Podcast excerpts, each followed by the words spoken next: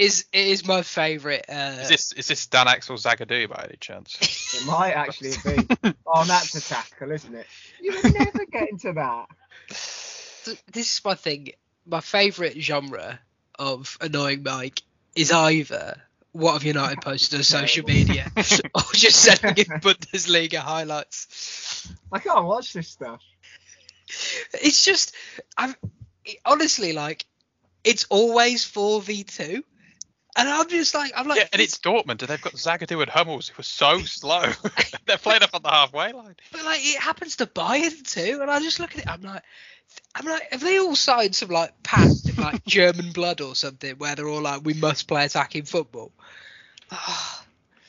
I, I'm struggling. I'm struggling here, guys. I, I sound like Lord Sugar in the boardroom. I mean, that is some of the defending in in the Bundesliga is is beyond. I mean, they talk about Frank Lampard's teams not being able to defend, but this, There's there's few midfields in the Bundesliga as there are in, in the Frank Lampard team. I just can't believe how easily it's always four on two. It is. It really is. I've got, to Um, look, I've got to find out the XG for that game. what for the Dortmund one? Yeah. I reckon they'll have cracked eight because all of those goals practically won. do, they, do you reckon you just line up and they instantly give both sides four xg just for existing? What? 3.6 to 0.77. Oh, come off it. You know what? XG doesn't work. No, no. Um, on the subject of the Apprentice, it's got me thinking: which Premier League player do you reckon goes furthest on the Apprentice? Oh, you just got to be a bit of a character, like Stuart Baggs, the brand. Oh, legend dead, of course. Yeah, rest in peace. Rest in peace. Uh, ooh, that's a great, great opener. Yeah. Azpilicueta. Oh no, he is Uh, actually studying business. Fun fact. Fun fact. Who's, He is uh, actually studying business? Wasn't there an Arsenal? Was it Flamini? Was there was an Arsenal Oh, midfielder yeah, who's yeah. massive in a It's current- fun. Yeah, current- yeah. current Premier League though? Come on. Foden. yeah. Bruno Okay. Fernandes. Um, Bruno Fernandes. No. I mean, Ronaldo would probably go far. I think Declan Rice could go quite far. No. You watched him on the overlap. He's a good talker. Uh, yeah, actually, it's a good, that's a good point. I, I, could, I could see Declan Rice sort of like in one of the challenges. Do you remember when they had that challenge where you just got to run around selling things and that bloke was selling sausages? I could just see Declan Rice just there like, oh, go on, have this. It's a great clip. That. He's just like, it's a Cumberland, you know. I don't think he wins it, but I think he could get pretty far. Oh no, I, I'm I'm all for it. I think he wins it. I think I think Lord Sugar is desperate to get into big lis- business with uh, Declan Rice. Oh, I'm sure he would be. I think Sure they'd make some good money together. Yeah, Declan's probably yeah. On The Apprentice, this series, if anyone out there's watching, we're just getting to sort of the business end now. We've got rid of the deadwood. Oh wait, So I fell out. We haven't quite got rid of all the deadwood because they're not all fired yet. But I fell out of The Apprentice. Um, I, I mean, we had, a, we had an absolute cracker of a drinking game when I was at uni for The Apprentice. Ah, let me tell you, lads, it was down your drink if someone got fired. And then one week, Alan Sugar. Honestly, the double yeah, no, he took out he took out three that one week. And the thing was, you you got used to playing the game, so you were like, you were like, ah, what we'll do is we'll we'll because you you did a you did a finger of your drink every time there was a shot of the London skyline, and if you've ever seen The Apprentice, you just get absolutely rat off. But for the last one, you'd always be like, oh, we'll go heavy on the drink, so you'd you'd make one of those mixes that would even make Dave pull a face, and um. I just remember making this thing, and then he fired one, not two, but three. So you had to make three of these drinks, and honestly, lads, I don't think I've ever seen seen straight since. Might have to find this clip. That is sensational. It's good work. Anyway, enough chit chat. Um, let's get this pod on pod on road. Leads into the microphone. Hello. Hello, welcome back to another episode of the In Around Podcast. I'm one of your hosts, Will Hunt, and joining me this week, like every week, is sports media's number number one, Joelinton and Talisa, and now apprentice correspondent. It's Mr. Michael Breslin. Hello, everybody. Here he is. And also joining us again this week, making his uh, I, I don't, we're not calling it. uh, Hold on, hold on. Pod Ross is here, Hello. but Pod Ross is now a permanent member of the podcast. But last week was still a guest appearance. It's So like I was on loan. Was it's my first Yeah, appearance yeah. after the So permanent. Oh, I like that. We made it permanent. Yeah, yeah. It's kind of like Mateo Kovacic when he had that loan spell at Chelsea and then they made it permanent. But is it a debut? Do you then have another debut or is it just No. your debut just the first one? Okay. Mhm. Yeah, he's already debuted. Yeah. And um, no Dave this week. Um, of, as long-time viewers will know, he has had to remove the webbing on his hands. That has now got infected and it, it can't do it to a, a normal hospital so he's had to go to a vet's it's all very um, upsetting and we will keep you up to date as soon as we know more. Um, yeah. Sad times. He was also bitten by a snake but that's beside the point. Um sorry. What are we talking about this week? Uh title race back on top four race hotting up brentford in free fall at that Yeah. I told you that a few weeks ago, listeners. did what a lineup um should we start with uh the game of the weekend Yeah, Newcastle West Ham. yeah, that's the one. That's exactly what I was thinking about. Because and the reason why we'll start there is because when I spoke to Bird about, he, he said, and I think this is a direct. I've got some noise about Joelinton I want to bring to the podcast. So take it away. So, yeah, so I did watch the um, the clash between Newcastle and West Ham, and I know Mike's the Joelinton correspondent, but um, I just love Joelinton in midfield. I've just got to say it. it. I, he's just really good. He's just really good. I can't believe it. That Oh, I don't know about really good, but he is good at midfield. I I just thought I'd bring that to the podcast. epi- episode like 104 and Joel, the Joelinton redemption saga has finally come to a close. It really. What a turnaround, by the way. Honestly, I never saw this coming. And What he was think- getting some heavy slander from the commentators about his ability to shoot. By the way, I don't know if you watched this game. Oh, well, don't, don't worry about. We only need him to get to five goals, which is five times more than he currently has. But I Has he got one? Think he's only on one for the season, so it's a difficult task to get to get there from one of my predictions off that pod. But yeah, he's playing really well. It's good to see. Yeah. So Loving it.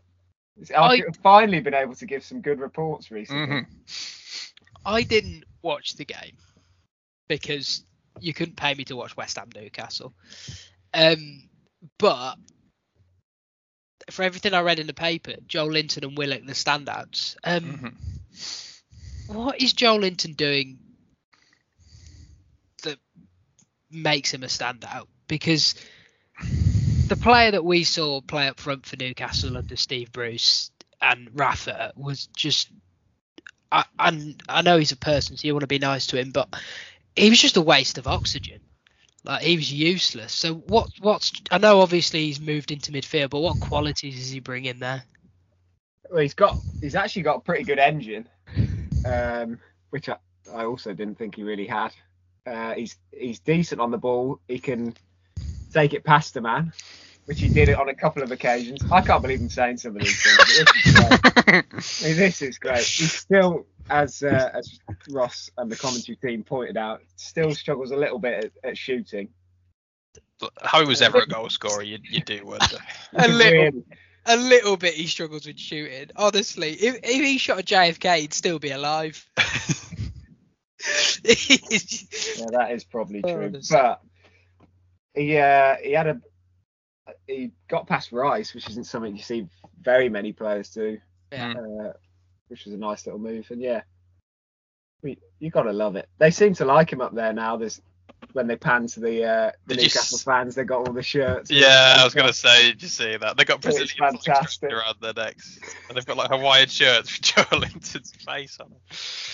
Oh. Joey, if you're listening, friend of the pod, if you can get me one of those, I, will- I will. He'll- you for one. he, will, he will wear it. Um, I can't believe, I cannot believe I'm about to say this next line. So obviously Newcastle's have kind of had a turnaround in form. How much of that is attributable to Joelinton? Oh, fucking kill me now. I think you can actually say a reasonable amount, to be honest. But do you put it down to Eddie Howe for putting him into midfield? Well, it is interesting that we were talking just in the preamble before the pod that Eddie Howe obviously got a reputation for being really expansive, and according to other members of the podcast, not knowing how to set up his teams. That's why he's not here. Actually, he doesn't want to talk about Eddie Howe. But in the last few weeks, they've they've got really good defensively, or at least they've got better. And under Steve Bruce, they were, despite playing neg- really dour and negative football, they weren't great defensively. And a lot of that probably has to go to the fact that they've got a couple of lads in midfield now really putting in a shift in the in the guise of Joelinton. No, I agree. Dan Burns has been great also in the couple of games He has, Very But- yeah. but the uh, Burn Dan Burn baby Burn whatever side that was at the weekend fucking got me. Okay, it got me. I was like, it's excellent. Um, yeah. I d- just quickly on West Ham. Um, and this is this is classic in and around pod where a thought has just popped into my head and I've done no research. I've done no pre-prep on this, but feels like the wind has fallen out of West Ham's sails a bit, almost like it, at the start of the season they were kicked up in the air and they've sort of come back down with a bit of a bump or a meow, as Oh, some might yeah, say. that one. um, is that fair? Does it feel like it's it's gone out a bit? I mean, or am I making this up? Is it is the wind not actually gone out of their sails and they're still doing just fine? Well, they really struggled against Kidderminster. Like if they'd have lost that game, you'd have said they probably deserved it. To be fair, so um, Yeah. yeah, it, it just seemed they've, they've um, it's gone a bit stagnant uh, for them. But Uh, I mean, Their form's not been as good, but they're still. yeah, Yeah. I think. I think they're still they're still doing okay. I mean, it, it- I think it's more I think it's more from the fact that aren't they the only team Leeds have beaten this year or something? um, and obviously they struggled a bit against Newcastle and they struggled a bit against Leicester. Um, so it's not it's not been as good. I think they're probably fine, but I did just want to point out that I'm sort of keeping my eye on them, particularly as Europa League kicks back into play and you get the see the late season Sunday to Thursday grind, which um, I think we can all attest to being pretty grim. Yeah, it's not the biggest squad there, so that that will be interesting for them. See how they cope with that. Antonio looked a bit off it um, at the weekend, Yeah, and Uh, he's yeah. The obviously thing is, they, huge they've got them. literally nothing else up top. Yeah, Bowen pretty much plays through the middle when Antonio can't play. on the subject of Jarrod Bowen, are you ready to recklessly speculate? Always. Where's Ja- where could if if a player from West Ham's going to move on in the summer to a bigger club, um, who is more likely to go? Do you think Rice or Bowen? Ooh. Well, Rice has got more affinity to West Ham, hasn't he? I don't know if that means anything these days. And he'll be the club captain officially next year when he when Noble's moved Tell on. you what, Rice Rice has certainly got an affinity to a London club, but I'm not sure it's West Ham. If you watch the way he does his interviews, Yeah, well, he's been saying some stuff, hasn't he, the Mhm. last week or so. He had an interview where he was waxing lyrical about Man City too, and Sam Lee, the athletic journalist, made a really funny quip where he's like, "Did I miss the Rice uh, unveiling or something?" And then everyone sort of freaked out and was like, "Oh, they're getting Rice." He was like, "Had to be like, fucking calm down, you nutters." I Um, could I could see Rice staying, but really only if I think if they get in the Champions League. Yeah, I think that will play a big factor in it. Yeah. yeah. What? I think I think Bowen is. Well, I don't think they'll get Champions League, so I think they're both relatively likely to leave. Although this own this ownership could double down on the manager and the squad and try and invest, see where they can get to. you can do, but Given I that's think, now two good seasons in a row, it will be. yeah, there comes a point. There comes a point, and you Leicester see Leicester see this too. That like Leicester had been probably a more successful league club in the last two years before Chelsea bought Ben Chilwell, for example. But Ben Chilwell knew that for them to break that gap to a team like Chelsea to give him that consistent level, it was going to be a long time. Same thing happened with Maguire. Are you going to run into that same thing with West Ham in terms of you look at Jarrod Bowen, someone who's been excellent for two seasons now, and you look at Declan Rice in particular, someone who's been brilliant ever since he's been around, really. And do they feel that their talents lie best elsewhere?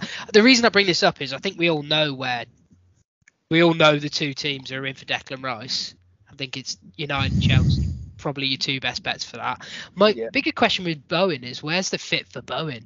And I know Well, West always- fans will be annoyed and say you're moving him on for moving him on's sake, but I do feel like it's interesting at least. I always thought it was Liverpool, but then they bought this Luis Diaz. Yeah, So now I don't know where. Because they're going to re-sign at least one of the current front three. Yeah. And then you've you've already got Jota and this Luis Diaz who looks a bit of a player. So They, they, they, they're not going to spend big on Bowen.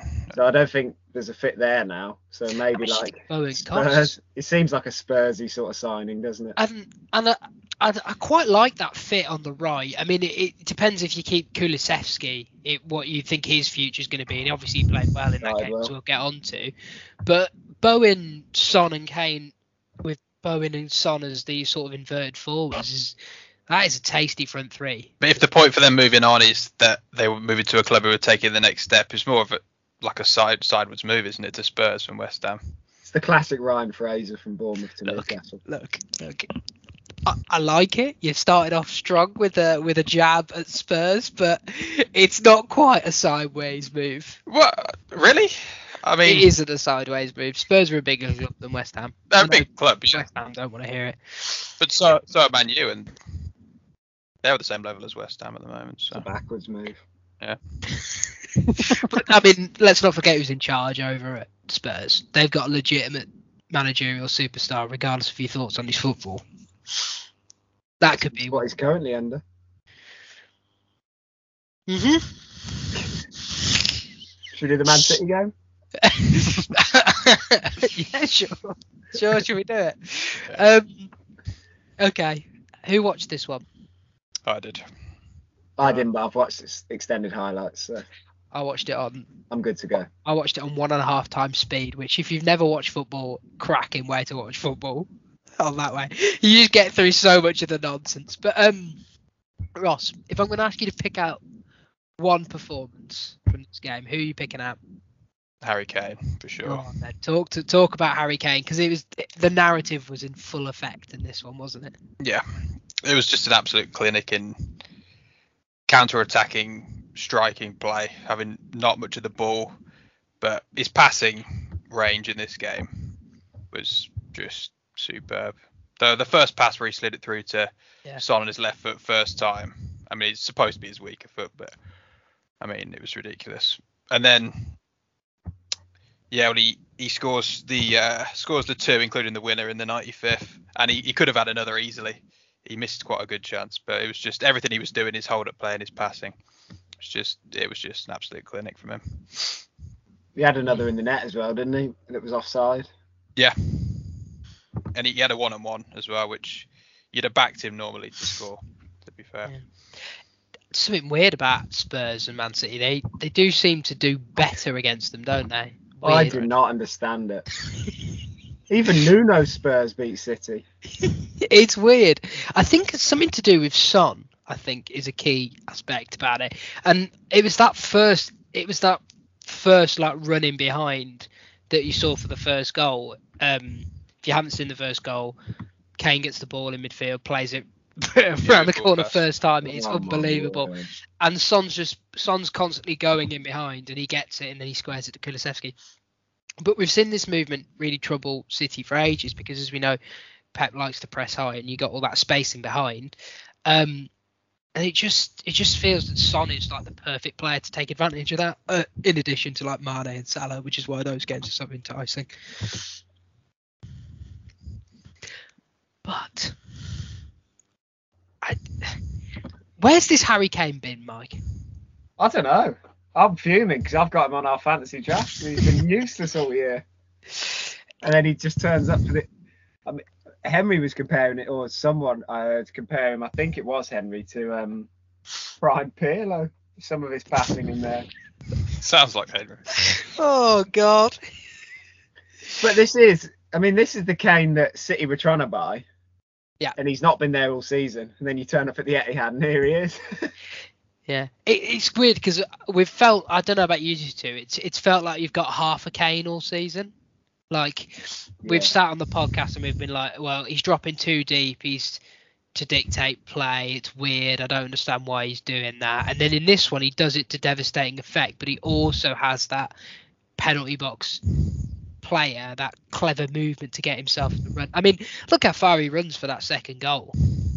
Just ghosts in it. It's a cracking finish. Um, and you just you just get the sense of Spurs are really, really poor when they're not getting the absolute peak of Harry Kane. And you just wonder, are we going to see this consistently like we used to, or is this just a, a one-off because he's motivated? I, I do hope that it's going to be uh, a bit more consistent now because you want your best players in the league to be playing at the top of their game. You've got it's it's funny because you've got him obviously, and he's had this game, and then Lukaku's the other one, I guess. Fuck who we, thought, who we thought was going to be a superstar like he was last year at Inter, and he's not really fired either. Um, so yeah, it's, it's, it has been a little strange for some of the strikers this year. Some of the like big big names.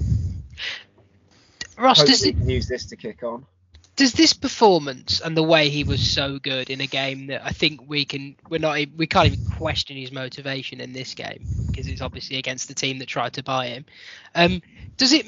Do you put down his lack of success this season to a lack of motivation or just the fact that he's different managers are trying to get him to do different things and it's just been a bit of a weird season all around at Spurs? Yeah, I put it more down to that. I don't. I don't think he's played well here just because it's Man City who were trying to buy him. To be honest, um, I know that fits the agenda. I think. I mean, That's all the different funny that- by the way. You can play it around as well, but um, Yeah. because they've. Yeah, I yeah I think it is just a case of the circumstance. Um, but I think any striker would struggle to play with whatever Nuno was trying to do at the start. He's definitely put himself in the shop window with that performance. I was waiting for it. I was waiting for it. And that's former manager of the month, Nuno, earlier this season. Well, still one of my favourite things. The, the only incumbent manager of the month to be sacked. Incredible. That is the Robin van Persie classic. This is from Harry Kane. Oh, yeah, yeah, yeah. Uh, it's, in fact, it's the inverse though, because he only did it on uh, Euros or World Cup years, He's just not interested. and it's the other year he was not bothered.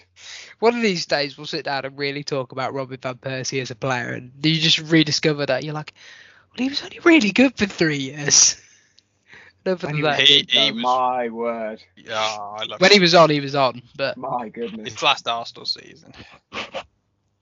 He's got a great hat trick against Chelsea. actually. He did indeed. He did. It's the corpse of John Terry who went up to, to turn it around. Um, I think Speaking Walcott of- scored in that game also. why are you why are you shaking his head and turn, turning it around? By the way, just going to point out he won the Premier League like two years later, playing every game. And also, you don't shake your head at Walcott. Walcott, a good player on this podcast. Oh my god. We're not Walcott, a good player, full stop. Yeah. Be- Arsenal's best ever Premier League right winger. I mean, that is what some people have said. But he's been one of the best wingers ever in the Premier League, hasn't he? That's okay. All right. I'm not responding to that. Full Griffiths coming up. That Anyway. is something. Anyway, uh, Mike, I'm gonna I'm gonna try and get us away from this one. Um, earlier on in the season, we talked a bit about how um, we were worried about Conte's methods translating at Spurs because um, we are a bit worried about their defensive um, options. And what we glossed over at that time um, was that Romero hadn't played a lot of games, and watching him at the weekend where he was a bit of a joke because he was covering less ground in a three than you asked people to do in a two, and he was just unbelievable. I thought I was really impressed with him. I think they've got a real player. I don't know what you thought. Agreed. I really like him. Yeah, I really like him, especially being on Emerson Royal's side. So you've got, you've, got you've actually got more space to cover than he would in the two. So, oh, so yeah, I've been impressed with him to be honest. I think, I think yeah, we probably did gloss over it because we hadn't seen too much of him when he signed. Hmm. Um, but now, the more you see of him, the more I think everyone's gonna start noticing how good this guy is. And Did a great job of turning that piece of praise into some slander. You've got to slander Emerson Royal at any opportunity. how have they gone from Sergio Red Aurier Mark too. Yeah. to, to I'm Emerson? telling you, it's the most ridiculous piece of recruitment. the entire right side over there. No, but that's the thing. They think about who they signed to be right mid. They had Lamela for years as well. Like ever since Kyle Walker left that club, it's gone from bad to worse. Honestly, Daniel Levy, genius businessman, cannot buy football players. But he Don't let him near it. They had Walker Peters. He's an alright player. yeah, Walker Yeah, Peters was really good. Really, he was excellent the weekend. Where were they in the Lamptey sweepstakes? Get him in. Yeah, I don't hate that. To be I say this with all the love in the world, as a man of limited stature myself. Limited stature. Tariq Lamptey is a midget. It doesn't matter. on a, in football terms, and it does matter because everyone just will eventually at the elite level go target, and they will just target him. Um, and the last thing Spurs needs is another wing back who can be targeted. They've already got Reguilón and Ben Davies. Oh, Um, don't start me on bed And days. Sessegnon. Um, What are they doing over there? Good goal and assist for Kulusevski. Um, what did you make of it, Ross, as a performance? Is he? Have they finally found that elusive third banana? I mean, oh, I'd got through it. I'd I got was not expecting that. He got through it and then saw Mike's face. look, I had I- myself muted so you didn't hear my actual reaction, but that was. okay, sorry. Sorry. Go on, Ross. uh, no, it a word they have. No. Like it, it, it, it was a good performance from him. Um, but I mean, as you you said, Erik Lamela. I mean, they could stick you at right wing, and it would be an upgrade over what Lamela was doing over the last five or six years. But he was really good, yeah. difficult place to go and perform. I mean, Cancelo's not the most diligent left back in the world, but still not easy place to to make your mark. And he did do that, so that's a good sign.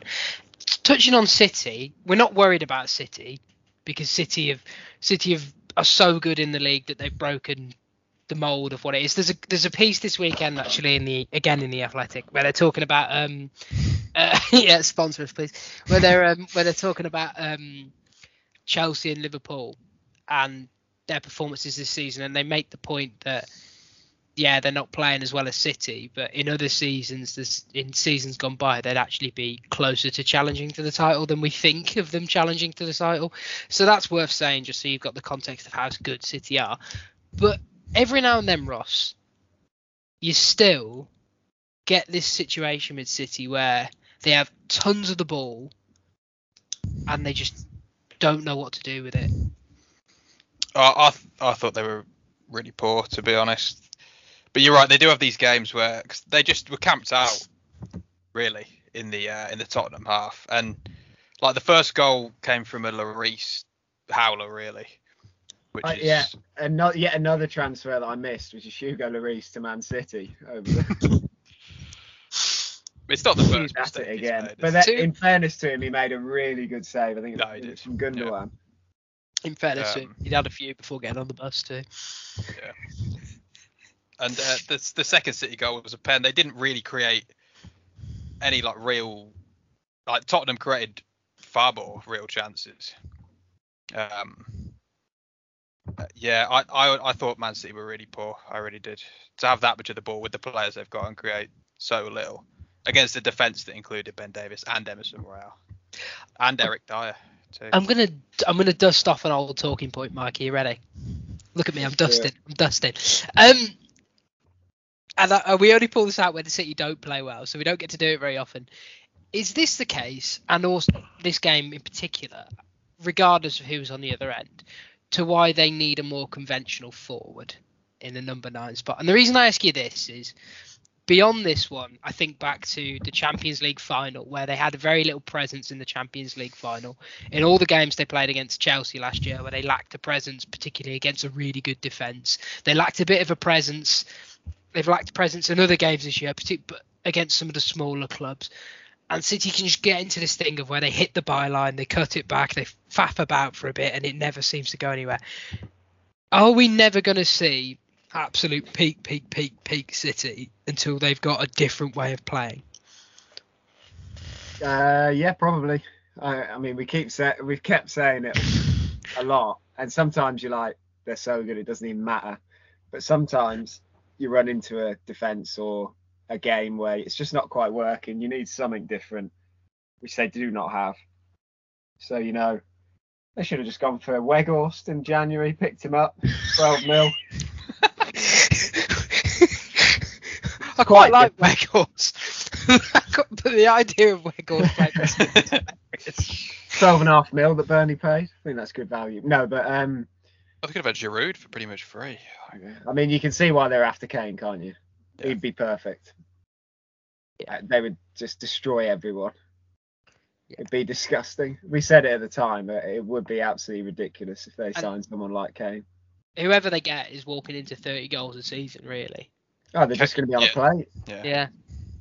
Yeah, Because, like you say, the, the amount of cutbacks you get, they're just tap-ins. I mean, you can picture the goal. Sterling's done it about 50, 60 times. He's just at the back post. He just taps it in. I think He runs I, off to celebrate. Thanks very much. I think if they'd bought any of the top strikers who were available in the summer, it would have massive bar Ronaldo. It would have massively improved them. And the reason I say bar Ronaldo is because you're not going to get him to tactically do anything that Pep wants him to do.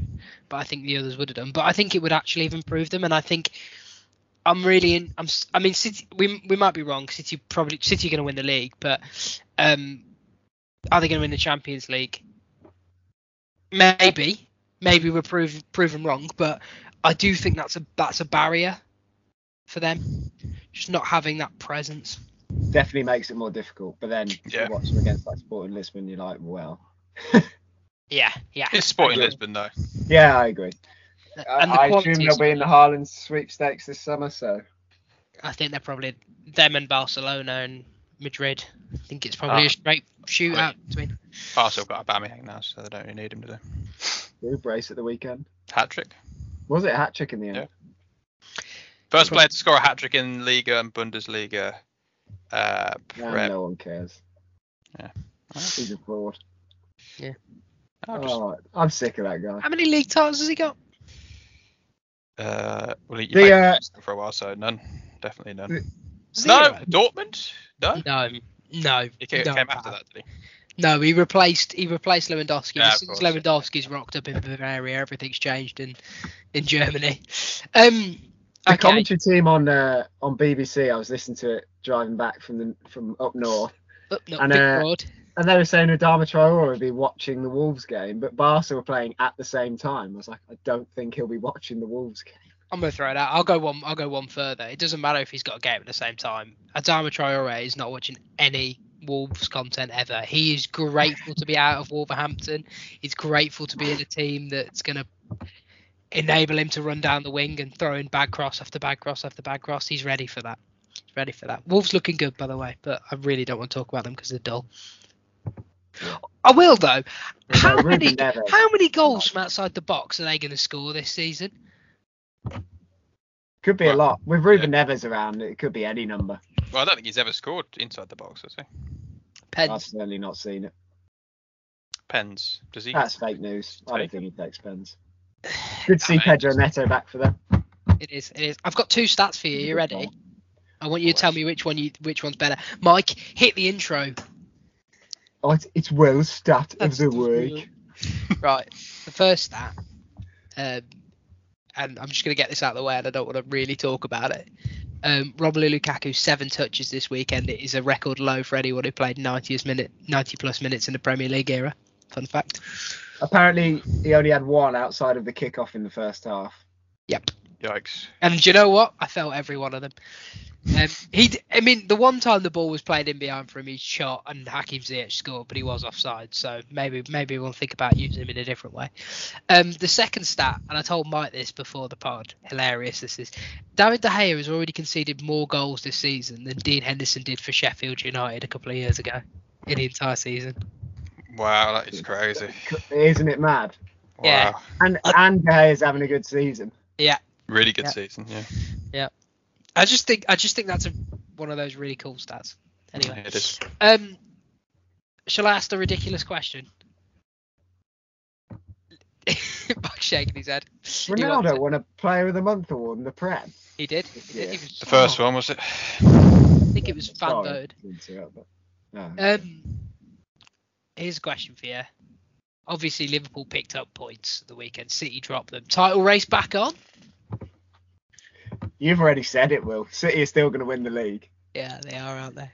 But it is, well, it is kind of interesting because Liverpool are six back with a game in hand, and they still have to play City and whoever, and you'd expect them to win their game in hand.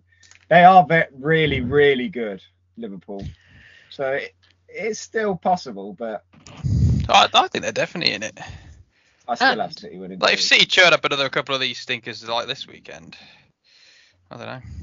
If City, if City do the one, if City turn up another couple of stinkers that they've had, as opposed to the one they've had all season. The good news. No, but they do they do do it every now and then. It just it just does happen. No, but they only do it against Spurs, and they don't have to play them again for the rest Ah, of the season. true. That's true. Spurs I mean- have done the double over City and literally nothing else. Arsenal might beat them to be fair. Fun fact, and this would be the most, this has been the most Barclays thing you'd ever seen. Um, the two legs of the UCL quarter final, but in which Man City can still get Liverpool, are either side of City versus Liverpool in the Premier League. Oh, And I speak on behalf of all football fans. Give me that. Give me City Liverpool in a like a let's draw blood quarter final, either side of a league decider. That would be carnage. I'd love it. can you you can draw teams from your nation in the quarters? You in the can. next round, can't you? Yeah. Wow, Yeah, that That's is what I want. that's what I What? want. though. They won't have to worry about drawing Man U at least, so that's good. No, they no, they're going to get past Atletico. Let me tell you. Um, no. uh, but going back to Liverpool's title chances, they they have. Thomas Tuchel made the point of the weekend. He said they have added a legitimate piece in Luis Diaz, and they've got stronger, whereas some of the other contenders haven't. City haven't added anyone really. Chelsea didn't add anyone. United didn't add anyone. Um, what do you make of that? Do you think it's going to make a difference having that extra depth? That's one thing we've always talked about with Liverpool. That is true. They did. Uh, he looks bloody good, by the way. It- He does. The finish, uh, the finish was absolutely lovely. And he, did he hit the? Oh no, he put one just over the bar as well. Very He's only little 21 too. Battle. Where do they find these people? He's 25. Is it? yeah. Yeah, it was Dave on the on the. he's pod. referencing Dave. From a minute. That's a great reference. That's a good. I haven't even missed it, and I was probably here for that. Oh, in fact, I was here. I remember it now. But Well, the thing with Diaz, it means that instead of Minamino or Origi coming off the bench or whatever, it's Luis Diaz. it's such an upgrade in that Yeah. It's he's also the, he's the perfect profile, isn't he? From what we've seen already, in that he, he can take a man on, but he he's got that he does he makes the hard yards, he makes the hard runs that goal scorers have to make, that width of the post run, and He literally fits straight into what they already do, and it's Yeah. that's what's so clever about Liverpool. I guess Man City is similar in that they buy players to fit what they already do, whereas teams like Man U and Chelsea just buy a fucking name and just see what happens. To, to some some teams buy a centre forward without any idea of how they're going to play him. Yeah. Yeah. At least your team's bought a centre forward. We were better with that one. Um, We were better without ours as well. yeah, it's funny how that works. What I will say about the difference between Klopp and Pep is we often talk about the we're talking about Jack Grealish, for example, and to a lesser extent Mahrez and Sane, is that they all spent a year on the bench at City as they got acclimatized to the the really precise things that Pep wants from them. Whereas you look at Klopp and you look at how quickly Jota adapted, how quickly Diaz has adapted, and you just think to yourself, that's just seems to have worked better. I mean, from their perspective, it is what you say, Ross. Like, if you're looking to the bench now in a tight one against Liverpool, I think back to the one we had at the start of the season versus them, and they were bringing on Minamino off the bench. You just sort of like, thank you. Yeah, he's not going to do anything, is he? You've got Mane and Salah who've got 100 Premier League goals versus Minamino. I'm fairly certain I could score before. like, you know what I mean? Like, I just think he's he's a bit of a struggle. But no. Well, yeah, I mean the options you've got with Jota, they've got five, five, yeah, five like top quality forwards, like real top quality. it's going to be fascinating.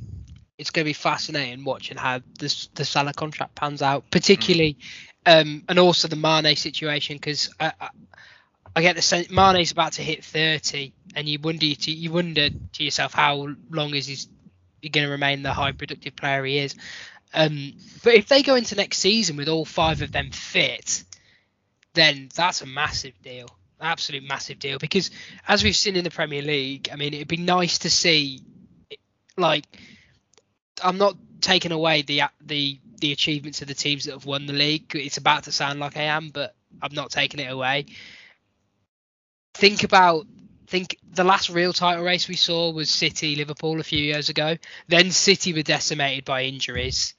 Then Liverpool were decimated by injuries last year. You look at this season, uh, Chelsea were decimated by injuries. Not that they'd have been there anyway, I don't think.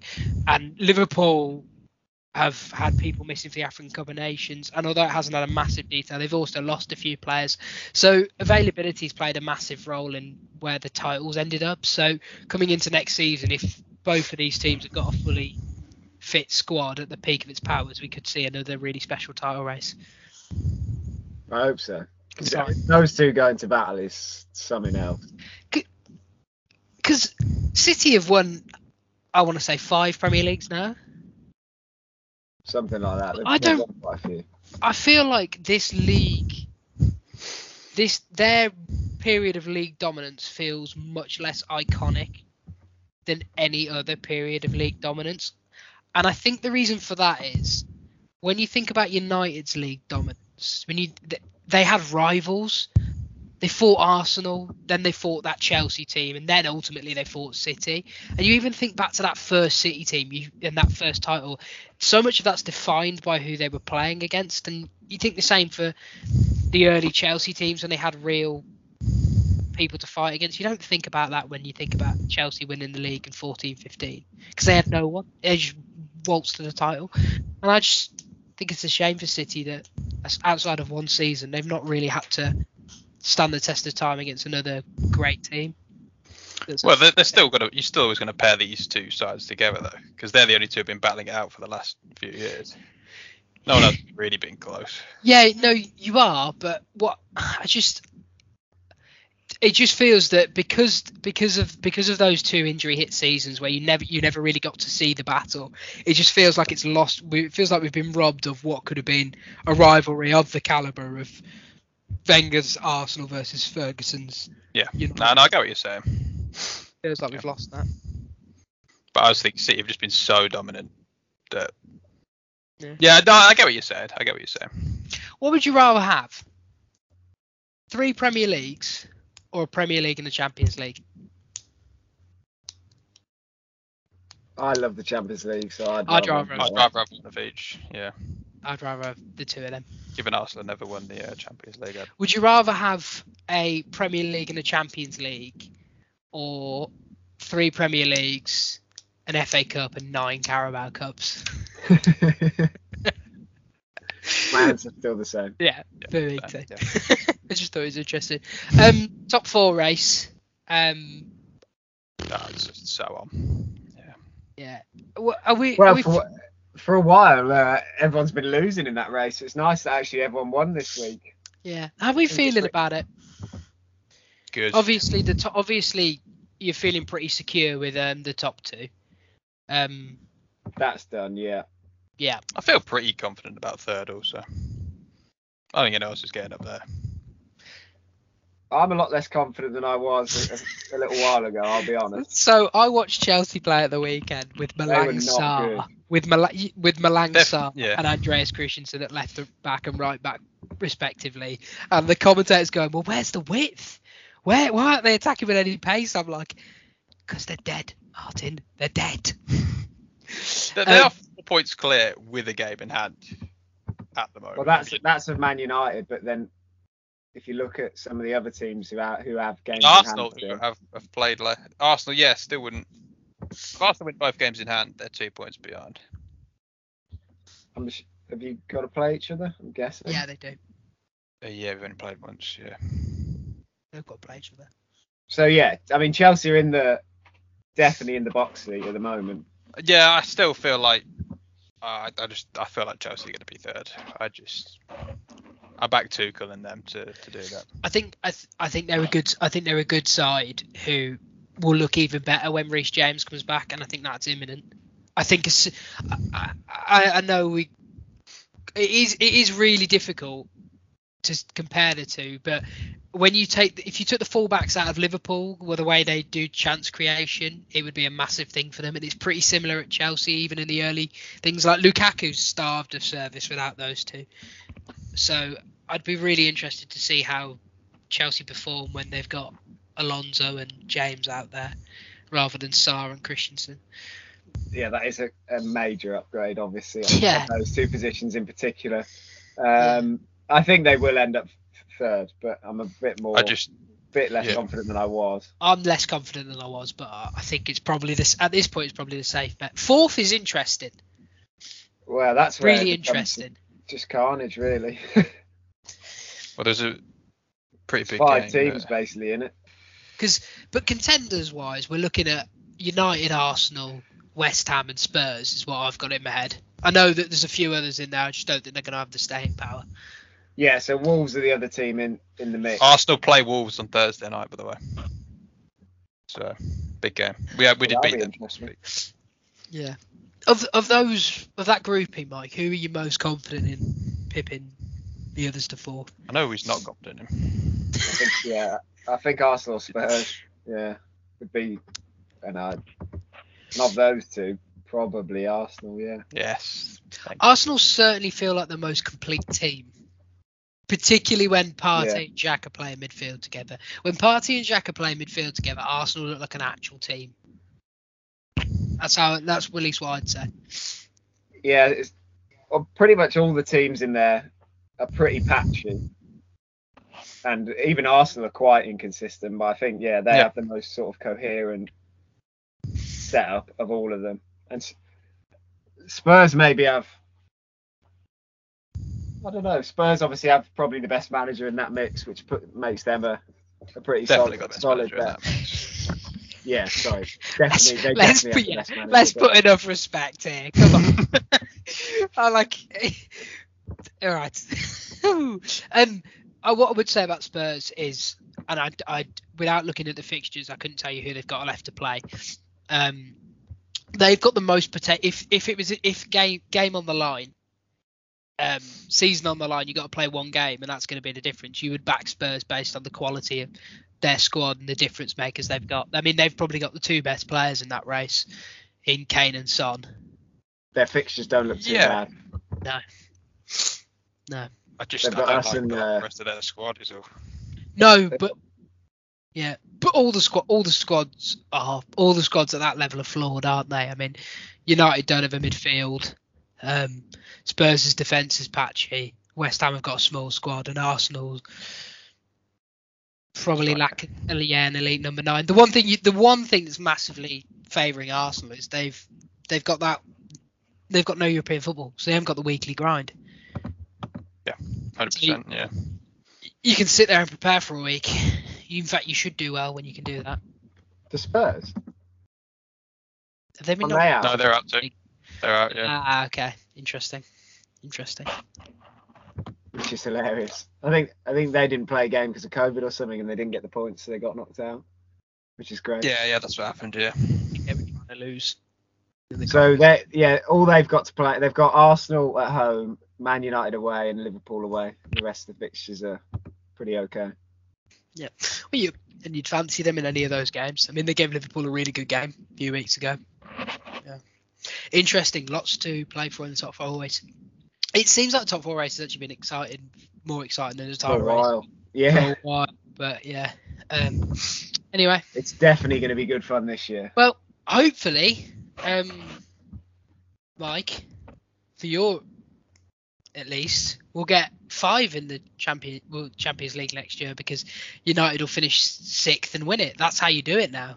Oh, that would be lovely, wouldn't it? That's how it's done. Look, trust me. When you've got an aging forward in about 37, that's what you, you want to be. You want to be in a game.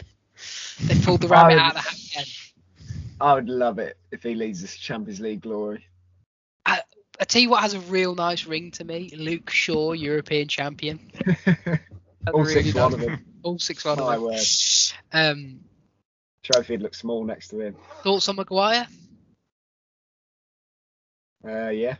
Just shit. Okay, we'll move Yeah. on. Yeah. he's all right. Um, I did. I, I did like. Uh, I did like the passion with the goals. He was loving it at Elland Road. Absolutely loving it. Uh, obviously, uh, when the four, when the, his goal and the fourth went in, is really what I mean. But he was having a great time. He was. Uh, great miss from Ronaldo too. Thoroughly enjoyed that. Oh my god! How did he miss that? um, Brentford quickly. Um, obviously, let, are we gonna go? We're gonna pull out. I'm dusting off a cliche. Look at this, dusting off the cliche. Um, every season is a team that gets pulled into it. Are Brentford that team? Mike, take it away. Yeah, I think they are. Yeah, I've said it for a few weeks now. Um, I'm just going to try and have a look at their fixtures, but if they, I don't think they've. Oh, okay. The only game they've won this calendar year was on the second in the in the league was on the Yeah. second of, of January. Eight Uh, without a win. Yes, and and in that time they've only drawn one game, so they've only picked up a point in those eight games, which is really tough. 20 goals conceded in that time, and other results have reduced the gap to six points. Yes. No, Um, the club has played as many games. I was going to say the the other thing is that they've played a lot of games. Now, obviously, at the bottom, you're not necessarily thinking that Watford or Norwich or Burnley are going to win all their games, but they're probably going to pick up.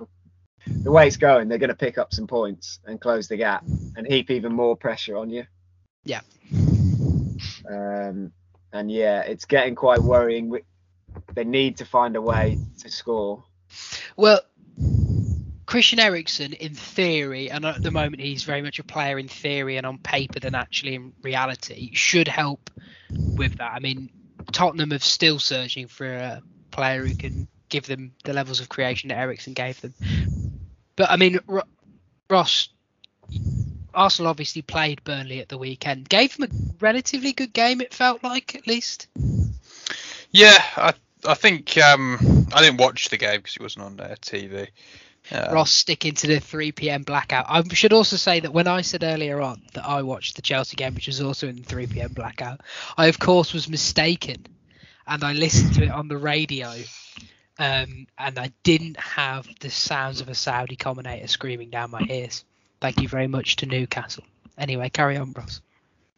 Yeah, I think um, Arsenal in the first half were um, dominant, and I think from what I I had Soccer Saturday on, so I mean it was Oh you know, no! who was talking about. I think it was Class. um, Michael Dawson. So Oh no! it could have been Lee Hendrie. who was also on the panel. Clinton, Clinton Morrison. it a Morrison. Disaster. Yeah.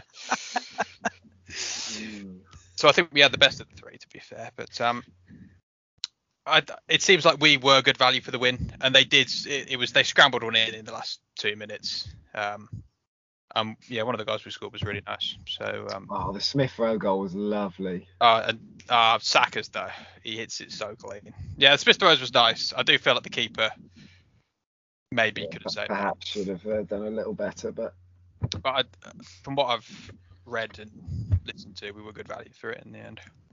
Yeah. Well, I mean, they've only scored five goals in eight games, which isn't good enough. We did at the start of the season before we saw Brentford, and it, it, again, you know, you always want to compare things to things that have happened in the past, and my benchmark for promoted team playing really well and then going down is Phil Brown's Hull. Yeah. And I don't want to compare it to Phil Brown's Hull because they're a better team than Phil Brown's Hull. But what we did say at the start of the season that so much of their success was going to be predicated on Ivan Toney, and although he's played well at times this season, he hasn't made that consistent jump. And by God, do they need him scoring because everyone else down at the bottom, bar Norwich, has got a player who's scoring goals. Dennis, Weghorst,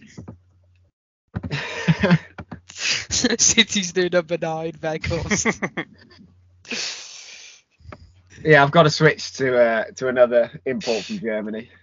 no, you can't. You can't. no. I mean, Norwich Especially don't have now- someone who's scoring. You say apart from Norwich. Yeah. I was going to say. Yeah. Look, No- Norwich are dead to me. down there. I- In fairness, Watford aren't scoring many goals, but they They have have Dennis. players that can. The yeah, they have Dennis, so that's good. Um, yes, I have been worried for a couple of weeks about Brentford and it, they're continuing to not win games. Well, not even pick up points. I mean, yeah, as you said, they played 26. No one else has played more than 24 down there. So apart But- from Norwich, but they have uh, in the next three weeks. Get ready to find out whether Brentford are going to stay up because they Mm. play Newcastle, Norwich, and Burnley in the next three weeks. Mhm. Well, the next three games. Oh, which is the next three weeks. So, wow. Some of the top four race, the uh, back for relegation is gonna be pretty tasty as well. Yeah, it's going to be great because Uh, yeah. some of those teams have started picking up points, and the Yeah. teams above them are not really. Which me and Will, I were talking about whether Everton really could get dragged into it, and they. Oh, really get can't. him down, get him down there. Sorry, Good sorry. stuff. Frank Lampard's Everton. Frank Lampard's Everton. It is interesting Everton though, suck. from, They're Brent- so bad. from, from Brentford's perspective. The last eight games, I mean, they've played Liverpool, United, City, Arsenal, Wolves. So maybe Yeah, now. it's Expect them to get many out, points out of that. To be fair. No, but I mean, it's it, a lot of it's the manner and the manner of some of the losses. Mhm. But I, I think the fact that they're um they're coming to a nicer part of the schedule means you, you're right, Mike. We'll see if they're going to stay up. But what I wanted to ask the three, the two of you is: Are you still? Because earlier on in the season, I asked Mike and Dave this, question, and were we set on who we thought was going down? And the answer was Burnley, Norwich, Watford. Has that changed for either of you? Are you, are you convinced that they could go down? Because I still feel pretty. I still feel pretty comfortable in saying that they'll they'll be the three, but uh, it's They're just. still I mean, most likely, Burnley aren't they? Burnley have only played 22. yeah, I mean, Yeah, and they've got Man City's Of future course. number nine. on the chart. They've been playing a lot better recently. They really have. They have, yeah. They destroyed, uh, Brighton weekend. Well, it helps they've got a bit of quality now. Like we talk, we've talked for years about a lack of quality um, in and around the squad. Great podcast. Um, and now they've got Cornet and joking apart, Weghorst seems to hit the ground running. And if he is, and we did say at the time as he was bought, if he hits the ground running, he's an improvement on Chris Wood. Um, so yeah, they could get pulled out of it. I mean, every I, I honestly, I would love it if they got out of it again. Yeah, And who uh, I goes would I would too. it. Honestly, Everton, I would. Everton, Everton, going down. I mean, be yelling timber. My Le- Leeds. I mean, Leeds can't stop anyone from scoring. Le- Leeds happen to be the worst team I've seen this season. I think. They're Like, really bad, some of the but stuff they you, but they just can't stop anyone scoring goals. No. they've had so many injuries. They are. I know. I don't know. I know. I don't know if they get their players back in time. I I honestly don't know the the injury situation on a lot of them, but they're missing Phillips, Cooper, and more. Bamford, Bamford. I, Bamford's I been genu- out, but I know we joke. back to football. I- I genuinely could see Everton going down because it- it doesn't matter who's in charge over there, but they they seem to persist in playing a barely barely competent midfield in front of a slow defense, and it is a recipe for disaster.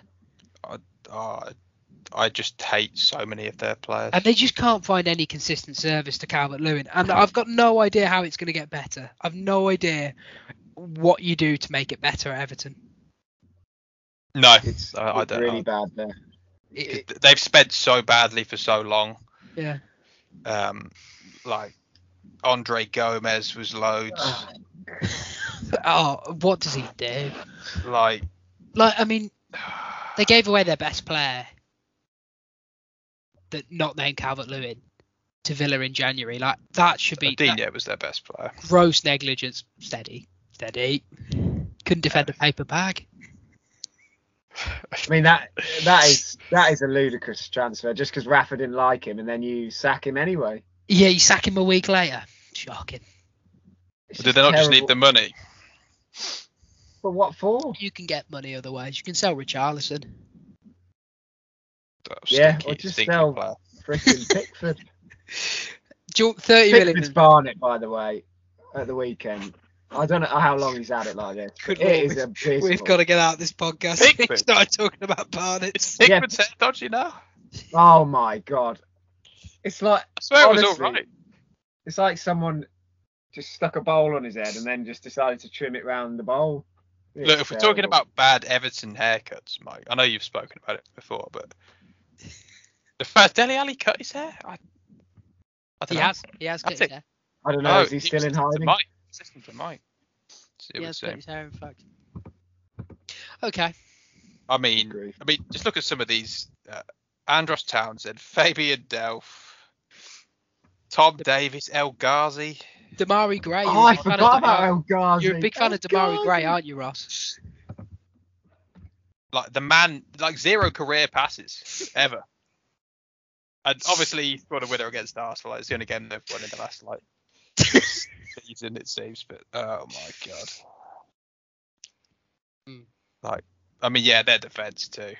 Holgate, Keane, Mina. I do love Seamus Coleman, but um, The ghost of Seamus Coleman, I think it is over there. Yeah, he's past Yeah. it, isn't he?